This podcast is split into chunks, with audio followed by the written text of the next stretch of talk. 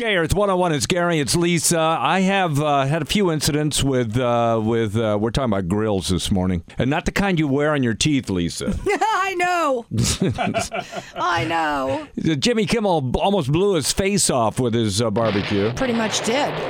You took a bunch of your hair off. Yep. Yep. And so the question is, do you ever have a grilling, uh, thrilling grilling accident? So, so here somebody says, and this is terrible. My nurse friend started her grill when she got home. Thought it was not lit. She added more starter fluid, and the flames crawled up the stream Oh. and melted her nurse's uniform to her body. Oh. Because that's that, uh, Oh. you know, polyester. Yes. Oh, be careful, people, please. Oh. Tell me what happened. I had an ex brother in law who always started grilling with gasoline. Oh, no. Oh, yeah. Oh, bro. he, uh, he always starts out putting the gasoline on and he almost burned himself. Oh, no. So, but he, is he okay? Yeah, he's okay. Every time he cooked, the meat smelled like or just tastes like 98 octane. Uh, no, bro, you yeah, that's that's as dangerous. Yeah, You know, lead. that that's lead. You can't. I mean, well, I don't know if it's lead anymore, but but there's No, it dangerous wasn't. stuff in that gasoline, man. You don't want that on your food. Get him on the phone. Let's talk to him. Uh, he's my ex brother in law. Oh, okay. Well, then There's a good. reason he's an ex. It's hard to find. It's he was an high octane guy. There's no question. Hello, Governor. Oh yay! Oh yay! Oh yay! I don't know what took her so long, but finally, finally, Meghan Markle's half sister, Samantha Markle, is speaking. That's my, that's my girl. That's your girl, she wa- Thomas. she wasn't too attractive. You know, Megan is the one that got out and trapped her prince, but, but uh, you know. All right, well, Samantha's talking again, telling anyone who will listen that she and her father, Thomas Markle, Megan's dad, have not given up seeing her or meeting Archie. Samantha tells a host uh, named Dan Wooten about the hurt. Oh, Dan Wooten, I knew him. You don't I went know to, him. I went to high school with Dan You Wooten. did not. Oh, yeah. About the hurt that Megan has caused her father and uh, the, the high hopes that they still have in meeting baby Archie. Uh, that's uh, if he exists, according to It's a Samantha. fake. It's one of them little baby dolls like they had in the movie with American Sniper. No, it's You a remember? real child. his spirits are good. He's had to live in the aftermath of all of this um, hurt, you know, that she has caused him. But moving forward, you know, we do the best we can. You know, I wouldn't say that he's given up hope, and and I certainly haven't either. But you know, Archie has become somewhat of a phantom in the eyes of everybody because he must be walking now, and he wasn't present at the memorial.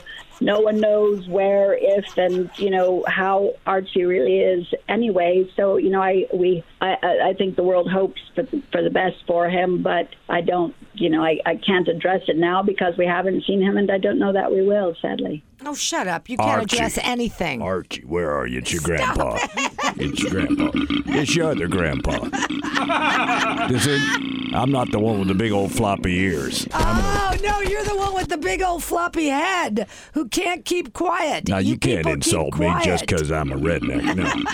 Listen, Samantha also took umbrage, you guys, with what she called an inappropriate photo of Meghan and Prince Harry, which uh, they released on Remembrance Day as Yeah. they laid hand-picked flowers at the graves of two Commonwealth soldiers. They just took them right out of their garden. yes, Yes, I They mean they took didn't the bother flowers- to go buy them. They No. didn't buy any good flowers. What's they just wrong with you? It's they much pick- more special Well, the to pick weeds them Pick out some of the from garden. the pick the weeds out of the Oh, side of the shut road. up. You In picked up on fact, Oprah's Samantha garden. wants Megan and Harry to apologize for that. certainly pay gratitude, seize the day, seize the moment, and you know apologize and and make good um, with those who are alive who have given us so much because after all we are finite and i only hope that she would wake up to that it doesn't seem to be the case so far but god um, But you would call on her to apologise.